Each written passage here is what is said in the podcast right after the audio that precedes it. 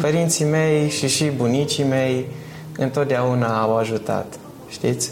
Și eu la rândul meu, deci eu întotdeauna, când am un pic de timp liber, uh, întotdeauna întreb, pot să te ajut cu ceva, pot să fac și eu ceva. Pentru că Dumnezeu are grijă, știți? Și ne dă pe altă parte. E foarte important să ai pe Dumnezeu pe umărul drept. Că prietenii îi ai și noi ai. Se duc, vin, iară vin, iară pleacă. Dar familia, părinții și Dumnezeu sunt întotdeauna cu tine. Eu nu, nu mă prea interesează. Dacă sunt într-o comunitate foarte bine, dacă mă lasă să intru foarte bine, dar nu, eu nu o să fac niciodată eforturi să, ca să îmi fac mie rău să intru în grupul respectiv. Niciodată.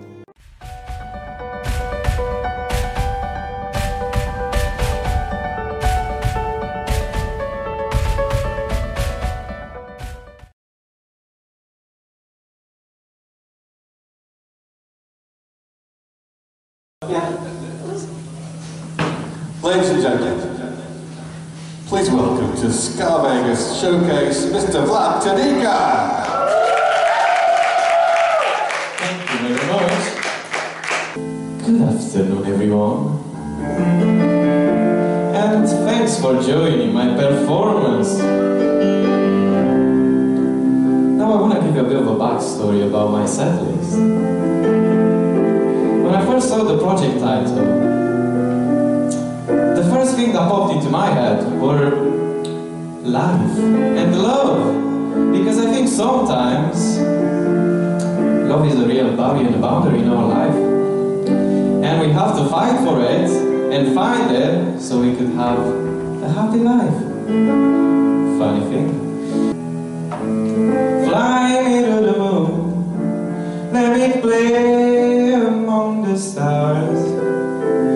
Let me see what spring is like that you've been there.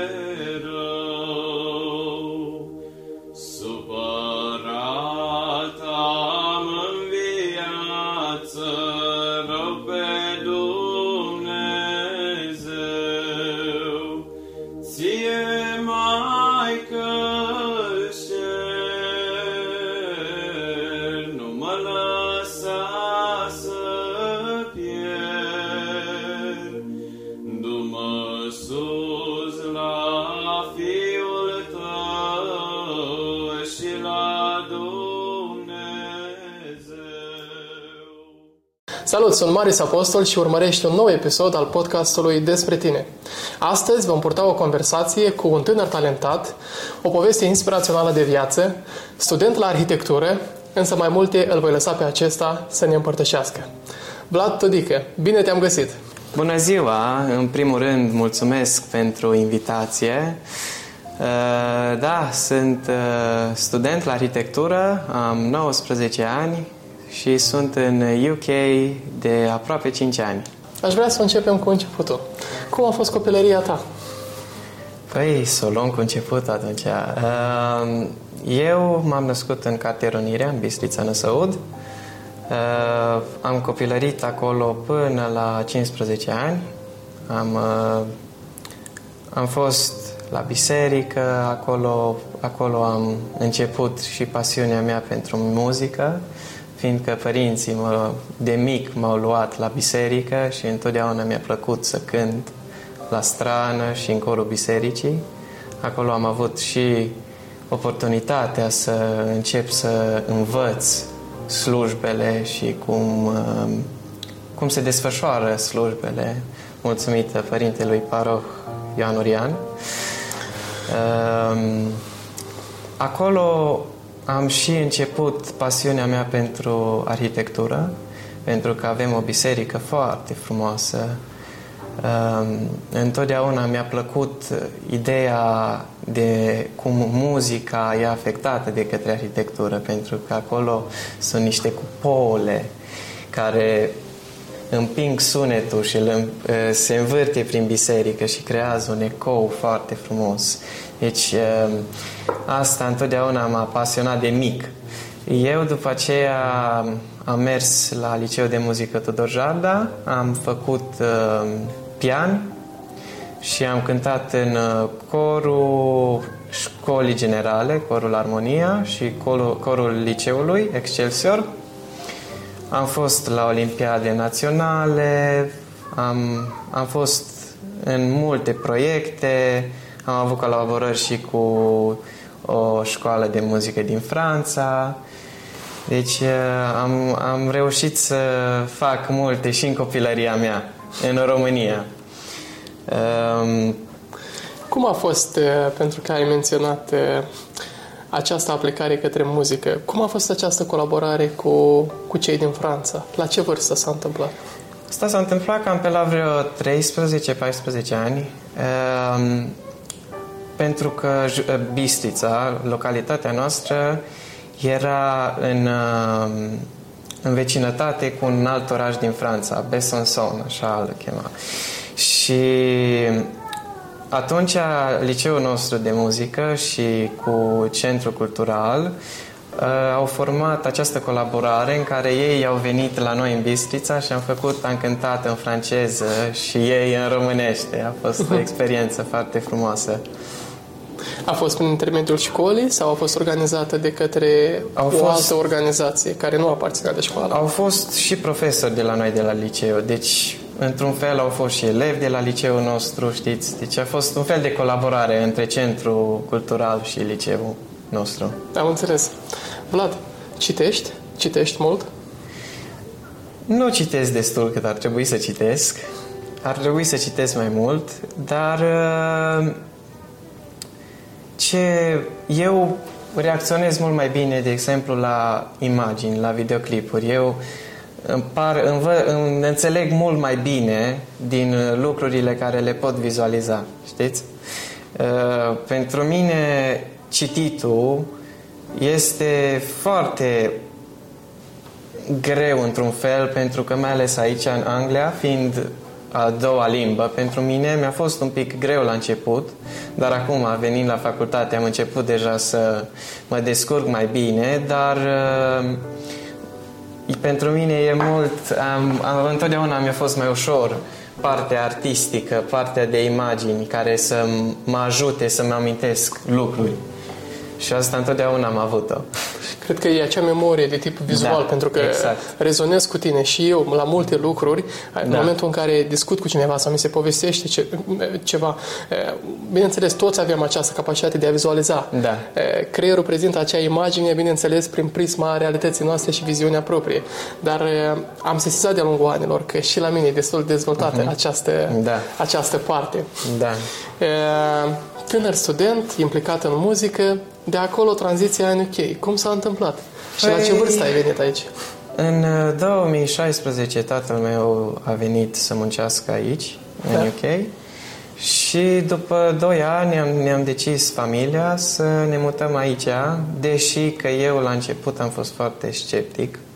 Eu am fost foarte împotrivă. Nu, nu, nu m-am văzut eu că aș reuși să fac față la venirea mea în UK și din această cauză, când am fost în România, am terminat clasa 8 și totuși mi-am dat admiterea pentru liceu de muzică la Tudor Jarda. Pentru că am zis, mă, dacă nu mă descurc, să am o portiță înapoi. Și am dat admiterea și am intrat primul pe clasă. Liceul de muzică. La Liceul de Muzică Tudor Jarda, da. Dar, pe 3 august 2018, ne-am mutat aici, în Scarborough, la 120 ceva de kilometri de aici din Liț, lângă mare. Știu că e o poveste foarte interesantă și aș vrea să o împărtășim și cu publicul, cu cei care privesc, pentru că tu nu ești doar un tânăr oarecare, tu ești un tânăr care, din punctul meu de vedere, e, și-a menținut coloana vertebrală, deși trăim într-o lume plină de provocări, plină de tentații. Însă tu ai rămas oarecum setat pe direcția ta și prin propriul tău mod de viață, cred eu, lași un exemplu demn de urmat tuturor, chiar și celor tineri, chiar și pentru noi cei, cei adulți. Și de ce îți spun acest lucru? Ești nelipsit de la slujbele de fiecare duminică. Uh-huh. Ești nelipsit de la multe evenimente care au loc în cadrul, în cadrul bisericii și nu numai. Și de asemenea, ești, astăzi ești student la arhitectură. Da. Păi asta iar se duce, se duce înapoi la familie, știți? Că întotdeauna se spune că ce vezi la părinți, aia fac copiii. Părinții mei și și bunicii mei întotdeauna au ajutat, știți? Și eu, la rândul meu, de aia vin și la biserică și sunt voluntar la școala românească, pentru că îmi place să ajut. Deci eu întotdeauna, când am un pic de timp liber, uh, întotdeauna întreb, pot să te ajut cu ceva, pot să fac și eu ceva. Pentru că Dumnezeu are grijă, știți? Și ne dă pe altă parte. Nu, eu nu am fost niciodată pe interes, înțelegeți? Um, întotdeauna am, am avut uh, aprecierea asta la oameni care făceau lucruri nu doar pentru bani. Și cred că asta ne face credincioși și să, prin asta ne arătăm că credem în Dumnezeu. Pentru că dacă nu ai credință, nu poți face nimic. Cât este de importantă credința, Vlad? Foarte importantă. E foarte important să ai pe Dumnezeu pe umărul drept. Că prietenii îi ai și nu îi ai. Se duc, vin, iară vin, iară pleacă. Dar familia, părinții și Dumnezeu sunt întotdeauna cu tine. Așa este. Și ce mi se pare mie formidabil e faptul că această înțelepciune vine de la un tânăr. Tu ai doar, nou, doar 19 ani. Da, păi multă lume, multă lume îmi spune treaba asta. E, ce pot să spun? Am avut o copilărie frumoasă. Ai fost mereu cumpătat? Da, pot să spun că nu, nu niciodată nu mi-a plăcut să fac chestii ilegale, deci să fac chestii care nu se fac, înțelegeți? Întotdeauna am avut frica asta așa de Dumnezeu, de să nu fac ceva rău, știți? Și cred că o mare parte au avut în treaba asta educația, Asta fiind și de la școală, de la ora de religie, pentru că chiar acum recent uh, fosta mea profesoară de religie m-a contactat că era vorba la noi acolo în județ să se scoată ora de religie. Da. Și am trimis către ei o, ca un fel de scris în care spuneam că fără o oră de religie, copiii, tineretul nu mai văd noțiunea de, nu de frică, dar să înțeleagă ce, ce e rău și ce, ce e bine și ce e rău, înțelegeți? Pentru că uh, religia întotdeauna aduce oamenii împreună și îi, îi ține buni, știți? Că automat, deja, când nu ai credință, toate se duc pe râpă. Așa este. Și e un lucru formidabil pentru că chiar vroiam să atingem și acest subiect. Evident, această informație oarecum nu este familiară și nouă și știm că se fac demersuri, mai cu seamă se fac demersuri și în alte privințe, însă asta este lumea în care trăim. Da. Și de asta cred că e foarte important modul în care stăm noi pe scenă. Da. Metaforic vorbind. Da, normal. Pentru că poți spune, poți îndruma, dar cum ai zis și tu, dacă nu vede un exemplu concret, Da. Ei, ne întoarcem la partea vizuală. Dacă e copii nu văd cu ochii lor că părinții merg, copiii merg la școală, merg la școala românească, de exemplu. Dacă văd copiii că după slujbă merg aici în church hall, deja copiii sunt curioși. De ce merg toți copiii ăștia aici? Și atunci toată lumea e, se introduci, se introduc în partea asta a școlii și și cu credința. Dacă părinții nu merg la biserică, n-ai cum să aștepți copiii să fie credincioși. Dacă, dacă părinții nu se roagă seara, n-ai cum să aștepți copiii să se roage. Dar vezi tu, de multe ori e foarte provocator, pentru că sunt cazuri în care părinții încearcă să-i aducă pe cei mici, gen la rugăciune, dar ei refuză, nu vor, țipă, fac tot felul de e, mofturi, tot felul de... Păi uh, aici asta iar e cu două, e o, cu două tăișuri, înțelegeți? Dacă copilul te vede, e destul. Dacă copilul te vede, copilul la un moment dat o să te urmeze. Este și cazul tău? Da, eu, eu așa întotdeauna mi-am văzut părinții în fiecare seară, spunem Tatăl nostru, spunem născătoarea și așa fac și eu. Chiar dacă sunt în Liț, la 120 de kilometri departare de ei, tot seara Mă bucur că ai Fac adus în rugăciune. discuție, pentru că ceea ce dumneavoastră nu știți este că tânărul acesta eh, aici prezent astăzi alături de mine este student la arhitectură, însă părinții săi locuiesc la 120 de km de, de, de, de dumnealui în Scarborough, iar el este student la arhitectură locuind în Cămin, în Leeds. Da. Cum este viața de cămin? Viața de cămin în Regatul Unit al Marii Britanii, mai cu seamă în Leeds, Da. unde sunt atâtea tentații.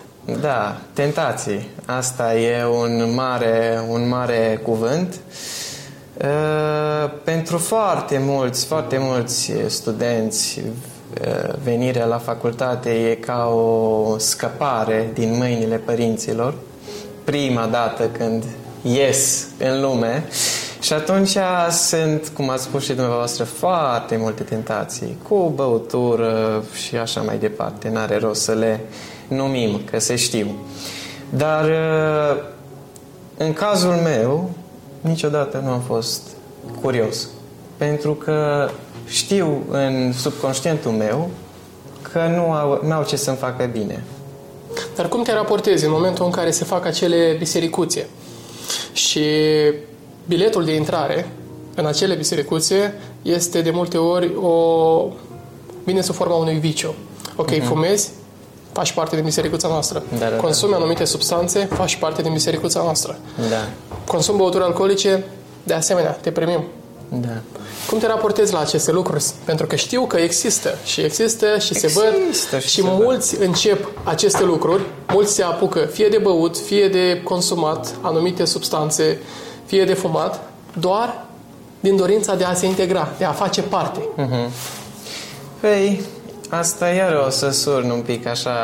Uh, Dar e bine ciudat. să sune, adică e bine să le spunem Da. lucrurilor pe nume, pentru Da. că nu le spunem, Da. uh, partea rea întotdeauna o să aibă glas. Da, E bine ca și partea bună să aibă glas, atunci când trebuie să aibă glas. da. Păi, asta iară vine. Eu nu sufer de atenție, în primul rând. Că persoanele care vreau să intre, care doresc să intre în aceste grupuri, suferă de atenție. Înțelegeți? Eu nu, nu mă prea interesează. Dacă sunt într-o comunitate foarte bine, dacă mă lasă să intru foarte bine, dar nu, eu nu o să fac niciodată eforturi să ca să îmi fac mie rău să intru în grupul respectiv. Niciodată. Și atunci când se vine cu anumite replici, când se, se, se oarecum se încearcă anumite răutăți, tocmai pentru a te determina să te apuci de acele vicii și a te integra oarecum în rândul lor. Cum te raportezi în momentul în care acele lucruri se întâmplă, acele lucruri vin asupra ta? Care e atitudinea ta? Aici deja iar este vorba de maturitate. Deja ajungi la un nivel în care nu te mai interesează. dacă aici deja trebuie tu, ca persoană individuală, să gândești dacă merită. Știți? Nu, nu cred că nimeni ar trebui să facă așa ceva doar ca să fie în rând cu lumea. Știți? Nu simt nevoia. Chiar nu simt nevoia de așa ceva. Foarte frumos. Foarte frumos. Dar a fost întotdeauna așa, tu bineînțeles, acum ai aproape 20 de ani. Dar Da. în momentul în care aveai 15 ani, 13 ani, aveai aceeași gândire? Da, să fiu sincer, da, pentru că și când eram copil, întotdeauna mi-a plăcut să stau lângă oamenii mari. Întotdeauna mi-a plăcut să, să ascult povești, povești reale, înțelegeți? Niciodată nu mi-a plăcut să stau cu copii. Fac și în cop- cu copilăria mea. Rezonez A cu tine. Da. Deci e, și eu în copilăria mea, da, mergeam cu bicicleta, mai jucam în fotbal, mai nu știu ce, dar niciodată nu am, am simțit, nu am simțit nevoia că fac ceva productiv. Deci uh, am fost, că așa au trebuit. În septembrie toată lumea a mers în club. Am fost în club o singură dată. N-am mai fost de atunci niciodată. N-am mai fost. N-am simțit nevoia. Nu, nu am simțit nevoia. Sunt alții care se duc lunea, miercurea, vinerea și iară lunea, miercurea și vinerea. Eu n-am simțit nevoia. Din septembrie mi-a fost destul. N-am mai avut nevoie. Am văzut, am văzut ce tip de oameni sunt. N-am avut ce să iau de acolo. Deci, um, iară mă întorc la nivelul de maturitate. Pentru că ca să poți să te dezvolți ca persoană, trebuie să stai pe lângă oameni care întotdeauna sunt mai buni decât tine, ca să poți să înveți. Degeaba stai cu persoane care n-ai ce învăța de la ele. Trebuie întotdeauna să stai cu persoane care poți învăța, poți să te dezvolți tu personal. Are sens. Are sens. Și aici, din, din nou, rezonez cu tine pentru că, într-o oarecare măsură, la fel mi-am petrecut și eu această perioadă a adolescenței și eventual a așa zisei maturități, you know, uh, maturitatea precoce, mm. dacă poți să o numești. Da. Așa. Și cred că e un, e un pilon foarte puternic, e ca o ancoră care te ține pe drumul eu cred că te ține pe un drum oarecum cumpătat, ca să nu folosesc alt cuvânt Da. în viață. Acum trăind printre studenții englezi, mă gândesc că avem și colegi români, studenți români, alături de tine la această facultate. Aș vrea să vedem care dintre cei doi, cele două categorii, care sunt mai, mai silitori.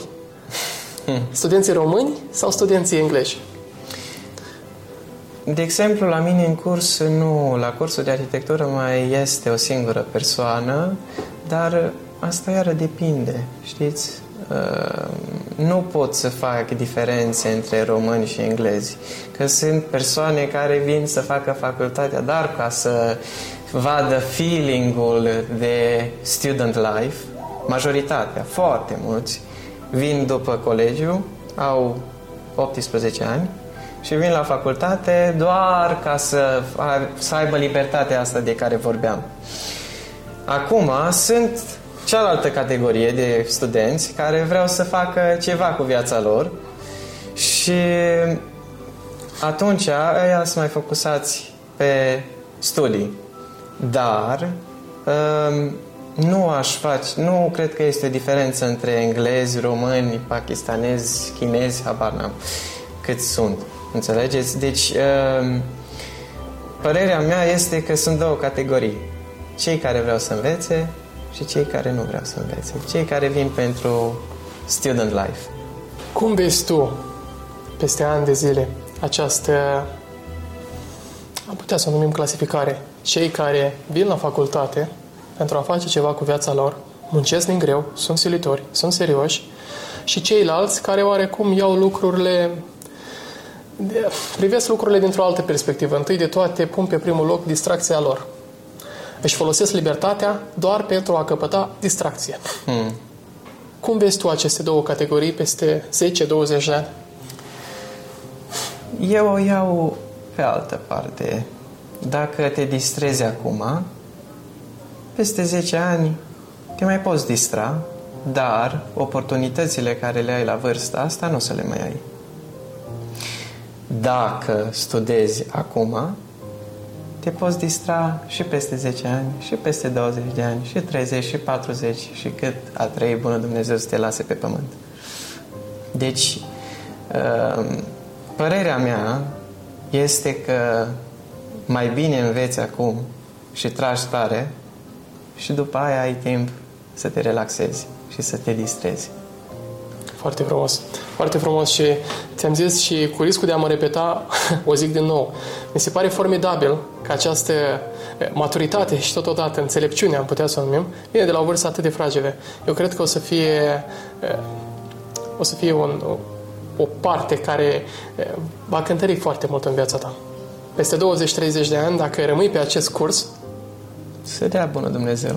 eu cred Doamne că, ajută. cred că vor fi, va fi o altă destinație. Total diferită față de cei care în momentul de față își ocupă timpul cu distracția, pentru că, vezi Da. tu, trebuie să fie, din păcate, și oameni care, e, mă rog, merg pe altă direcție, Da. oricât ai vrea, oricât ai vrea, oricât ți-ai dori ca toți să fie la fel și dacă te uiți la mâna ta, deci nici măcar propriile degete nu au aceeași mărime.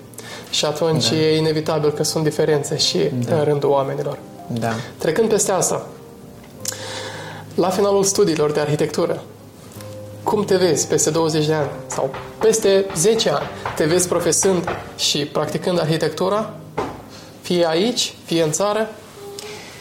Ei, asta e, e o perioadă foarte lungă. Deci, în ăștia 10 ani se pot întâmpla foarte multe. Dar, în principiu, da, m-aș vedea arhitect. Uh, Acum, în țară sau aici, nu știu încă, dar uh, cu arhitectura te poți duce oriunde. Și domeniul ăsta de arhitectură, el întotdeauna e bazat pe traveling, deci ca arhitect poți să fii bazat în mai multe sedii, poți să fii în Germania, în Austria, în Spania. Deci e, e un domeniu care nu e bazat într-o singură parte.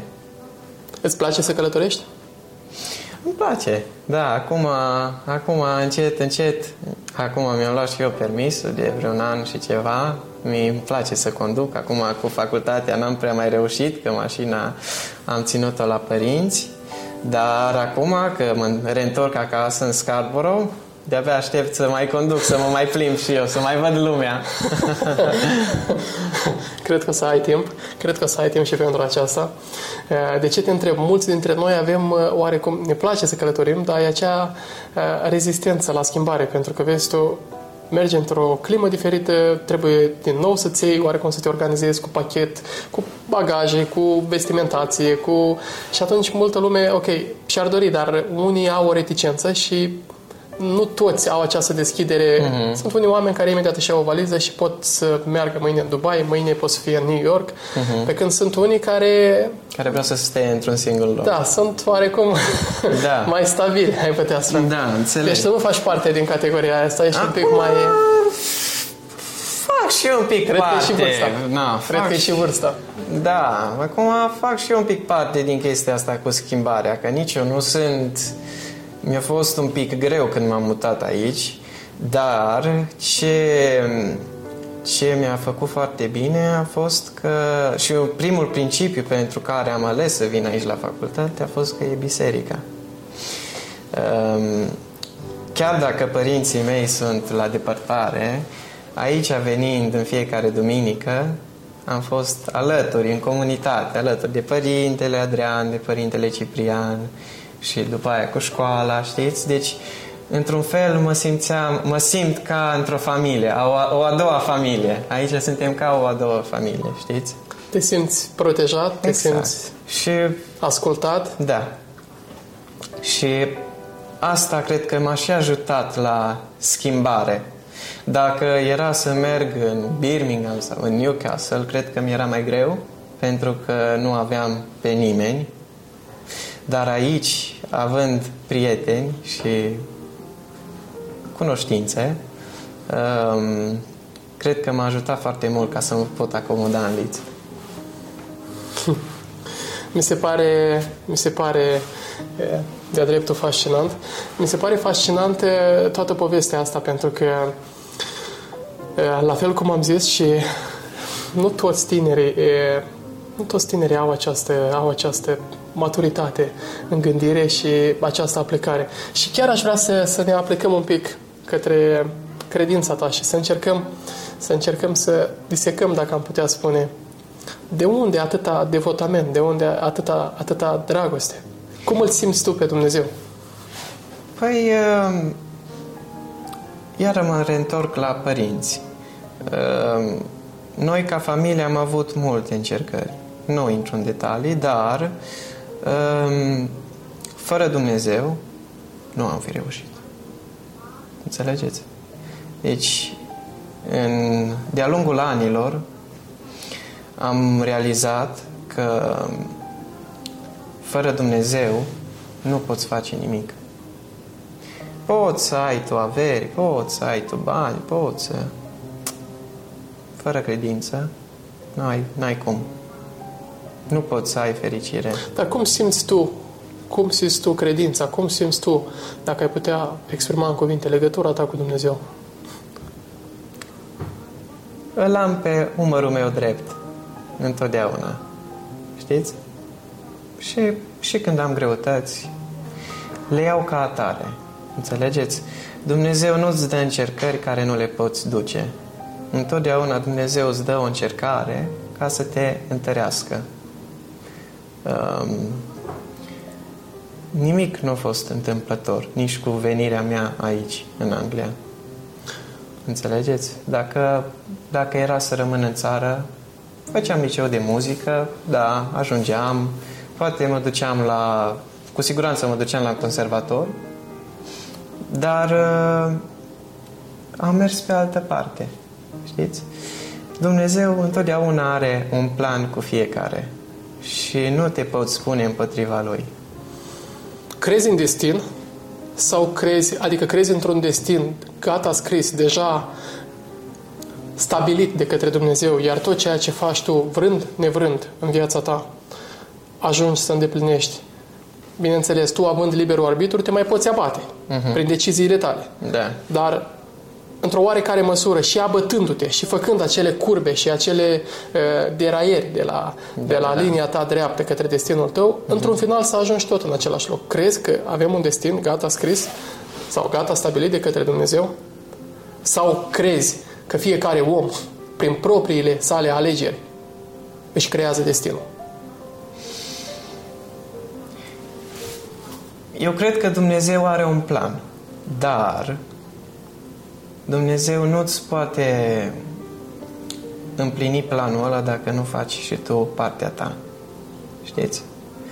Deci, Dumnezeu poate să vrea să te faci cântăreț, dar dacă tu nu pui muncă, nu înveți, nu studiezi, n-ai cum să ajungi acolo. Așa și la mine, la arhitectură. Dumnezeu poate să-și dorească, bă, Vlad, în 10 ani o să fii arhitect. Da, dar ca să poți să ajungi așa, trebuie să studiezi, trebuie să stai nopți nedormite și nu, eu da. Trebuie să plătești deci un preț și trebuie mulți să nu sunt plătești un dispuși, preț. nu Da. sunt dispuși să plătească acel preț. Da. Pentru că toți se așteaptă și majoritatea, eh, mai ales în secolul 21, observe asta din ce în ce mai des în Totul societate. de-a gata. Totul de gata. Da. Și eu cred că ăsta e cel mai mare handicap, între ghilimele, Mhm. pentru un tânăr. În momentul în care tu ai pornit în viață cu așteptarea să-ți fie totul dat pe tavă, eu cred că tu ai pornit pe o cale sigură către eșec. Da. Păi, sunt multe cazuri care deja se știu. Cu părinți care cumpără la copii la 18 ani mașini de 100 de mii de euro sau ce știu eu ce și atunci copilul ăla la ce, la ce mai aspiră el să facă? Dacă o primit deja mașina aia la 18 ani, la 30 de ani, numai ce să iei? Avion? Corect. Corect. Totul începe de la bicicletă și se duce la mașină și așa mai departe. Cum ți-ai crește, bineînțeles, uh, un exercițiu de imaginație, dar cum te-ai raportat tu în viitorul apropiat, cum te-ai raportat tu la propriul copil, în momentul în care acesta ar veni la tine și ți-ar cere diverse lucruri, încă de la o vârstă fragedă. Tu cum te-ai raportat? îi le-ai acorda pe baza meritului sau îi le-ai acorda doar de dragul de a-i face pe plac? Nu, nu pe bază de plac. Nici, nici pomeneală. Eu primul telefon l-am avut la 12 ani. Telefonul care mi l-am luat, l-am luat că mergeam, uh, mergeam cu crucea la noi acolo în zonă de bobotează, se spuneau uh, îngerași. Erau, eram doi băieți înaintea lui părintele, care când mergeam să sfințim casele de bobotează. Și eu cu banii care am făcut atunci, așa mi-am luat primul telefon. Deci, din munca mea. Pentru că um, eu sunt de părere că trebuie să muncești ca să poți să te bucuri de acel lucru. Dacă îl iei de gata, nu o să te bucuri de el. O să zici, eh, te plictisești după, de el. După, după două, trei zile, deja Adică atât de des auzim lucrurile astea și totuși vedem oameni și alături de noi, chiar și din rândul celor apropiați, care continuă să facă același lucru. Adică dau copiilor, de multe ori le dau aceste lucruri tocmai pentru a avea un moment de liniște. Ia o consolă, ia o tabletă, ia un telefon, îl lasă cu orele în șer la televizor, doar pentru a avea un moment de liniște. Dar ei nu înțeleg că acea liniște vine cu un preț. da. Iar acel preț îl vor uh, încasa când copilul va avea 18-19 ani și cumva este matur. Atunci o să vezi că nu e pregătit absolut deloc pentru viață. Aș putea chiar să spun că cei care au fost crescuți în modul tău, adică în modul în care te-au crescut pe tine părinții, nu ți-au dat acel telefon de gata. Ai muncit tu, ai depus tu un efort, așa cum ai putut și te-ai descurcat tu, la fel și în viața mea a fost, și atunci altfel te raportezi în viață. Și când vine un copil de ăsta alături de un copil care a primit totul de gata, ce șanse crezi că o să aibă copilul ăla care a primit totul de gata? Da. Deci părinții nu-și dau seama că, practic, tu în loc să-ți ajuți copilul, tu îi creezi, îi creezi un dezavantaj. Un dezavantaj care îi va crea probleme serioase mai târziu în viață. Da, dar acum chestia asta iară e cu două tăișuri, știți? Părinții din ziua de azi, acum ei probabil nu au avut la vârsta lor și ca să mulțumească probabil ego-ul lor, fac asta pentru copii. Ca sunt, să... sunt și astfel de cazuri și eu sunt tată, dar eu nu am simțit niciodată această nevoie. Uh-huh. Nu am simțit niciodată această nevoie pentru că, ți spun, și nu că aș fi o tată de ani de zile, fiul meu cel mare, Dominic, are trei ani, dar de multe ori un copil, îți spun, dacă ar fi să aleagă între timpul petrecut cu tine și o jucărie de pe raft, copilul ar dori timpul petrecut cu tine. Da. Pentru că orice copil, în momentul în care țipă, în momentul în care... Doar pentru că noi, adulții, cumva suntem incapabili să-i mai auzim. Ești atât de stresat cu munca și cu o mie de alte lucruri încât e, îi abandonăm, am putea spune, în fața televizorului, în fața tehnologiei. Da. E, și asta vine cu un dezavantaj mai târziu în viață. Bineînțeles, nu e cazul meu, dar da. observi. Observi, da. Observi. Asta ca o paranteză. Pe repede înainte, aș vrea să discutăm puțin și despre acest mindset din rândul studenților de aici, din, din Anglia, mai ales din, din rândul celor de la arhitectură, uh-huh. studenți cu care ai de face zilnic. Există un mindset aparte al studenților englezi, există și studenți de la care îți găsești inspirație, te motivezi, vezi că sunt silitori, sunt muncitori, sunt serioși. Da, acum, deci iar revin, nu este diferență între englezi și alte nații. Uh, diferența între cei, difer, marea diferență este cei care vor să muncească, care vor să facă ceva cu viața lor și cei care fac minimul doar ca să treacă și cei care nu mai vin așa. Înțelegeți? Deci eu, de exemplu, m-am împrietenit și cu studenți din anul meu, dar am încercat, cum am, v-am spus, cu oameni mai maturi din copilărie. Ei bine, tot așa, eu m-am împrietenit cu studenți din anul 2, anul 3 și de la master. Pentru că la noi, aici la facultate, la Leeds Beckett, Ehm, avem posibilitate, avem un spațiu foarte mare în care suntem toți. Anul 1, 2 și 3 și după aia masterul. Deci avem oportunități să vedem diferite opinii a studenților din diferite timpuri, cum ar veni, din cariera asta ale arhitecturii. Și asta vreau, asta, deci asta cam ar fi. Eu tot așa încerc să mă împrietenesc cu cei care sunt mai buni decât mine ca să pot să învăț de la ei. Deci, pe scurt, acesta ar fi secretul lui Vlad Tădică. Da. Întotdeauna înconjoară-te și nu e un secret, este un principiu da. de viață bine cunoscut, însă puțin îl aplicăm. Înconjoară-te întotdeauna de oameni mai inteligenți ca tine. Da. Doar așa vei putea crește. Da. Așa. așa te vei putea dezvolta. Deci, pe scurt, eu și pentru cei care ne ascultă, nu există un mindset al studentului englez. Eu cred că ceea ce face diferența în cele din urmă, indiferent de naționalitatea pe care o ai, e modul în care ai fost crescut, da. dacă ai acea foame pentru a reuși în viață, da. Da? și dacă ai primit totul de gata și atunci tu ești relaxat și nu mai ai nicio motivație să te depășești, să reușești, să să fii unul dintre fruntași, să-ți faci treaba pe care o ai de făcut în acel moment al vieții tale. Da. Deci, pe scurt, asta ar fi. Da, asta. Deci, muncă. Muncă, muncă și iar muncă. Păi, n-are rost să spun de câte ori am sunat-o pe mama și plângeam că nu mai pot, că vai, că vai. Dar nu m-am lăsat.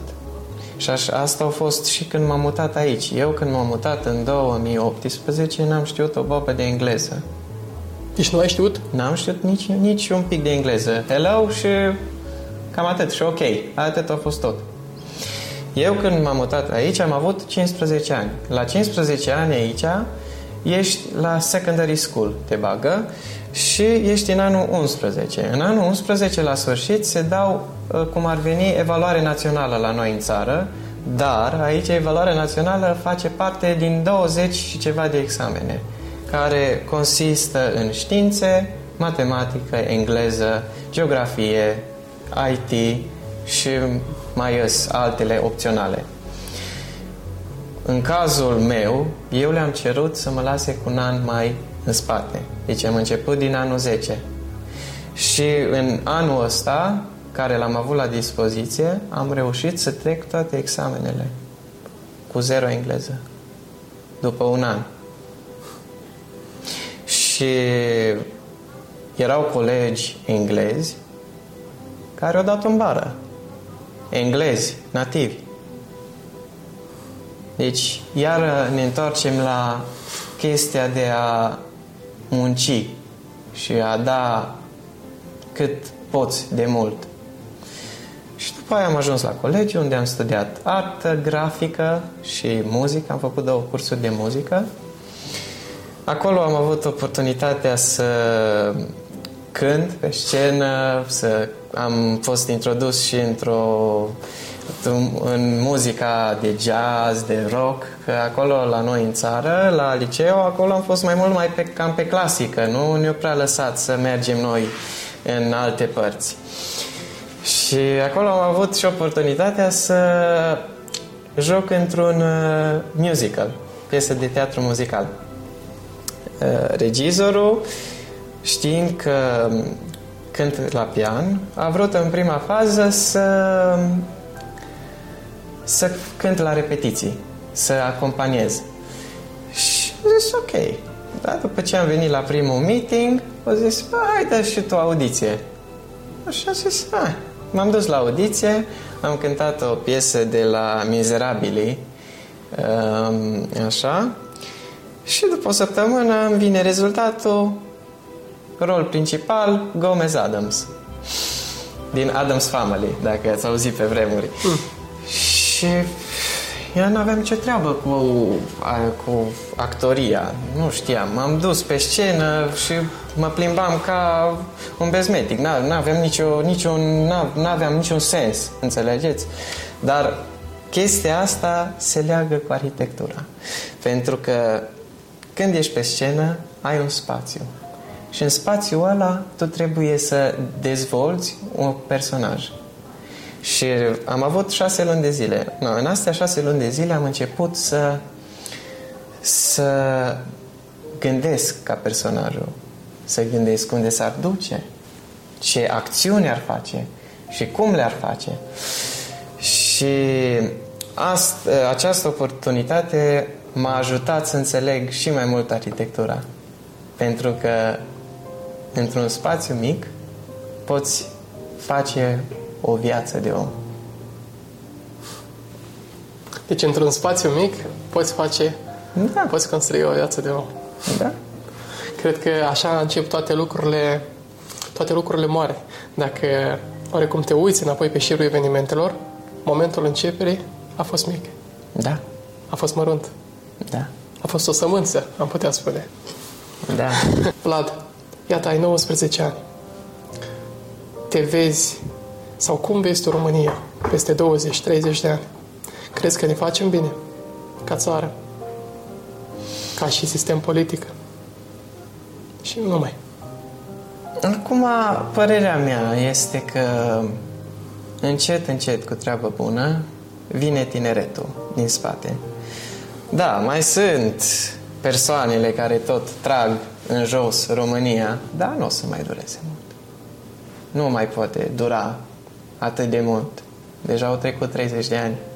Iată, mai bine de 30 de ani. Da. Dar mulți sunt oarecum descurajați și zic, ok, va veni tineretul, dar acel tineret este de fapt tineretul familiilor sau claselor politice actuale. Da, acum... Nu știu nu, ce să zic. E,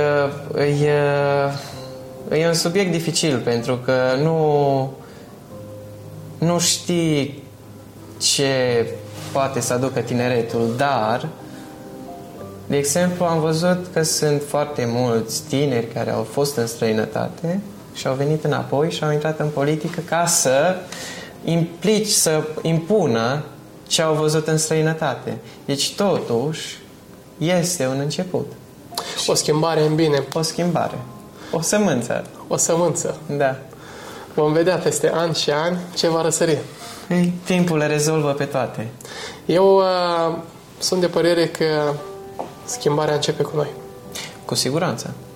Schimbarea începe cu noi și dacă vrem o țară mai bună, vrem un mediu mai bun, vrem o comunitate mai bună acolo unde suntem, cred că întâi de toate noi trebuie să ne creștem ca și persoane și cred că prin propriul exemplu vom, uh, vom pune umărul la schimbarea societății, așa cum ne dorim cu toții. Pentru că, vezi tu, de multe ori așteptăm să se schimbe, dar noi nu facem nimic. Da. Noi nu facem nimic uh, și tot arătăm către cineva. Cu degetul. Arătăm cu degetul și căutăm să dăm vina. Da. Nu. Deci noi, de la noi vine schimbarea, noi trebuie să încercăm. Asta nu înseamnă că o să și reușim, dar întotdeauna încercarea arată putere. Spunea Părintele Adrian, pe care îl salut pe această cale, uh, tinerii noștri sunt ambasadori ai României și fiecare dintre noi suntem ambasadori ai României. Iată, noi suntem, suntem peste hotare, da? Suntem plecați. Ca noi sunt mii, sute, milioane. Iată, astăzi, 2023, avem milioane de români plecați în diaspora. Și atunci, fiecare dintre noi suntem un ambasador al României. Da?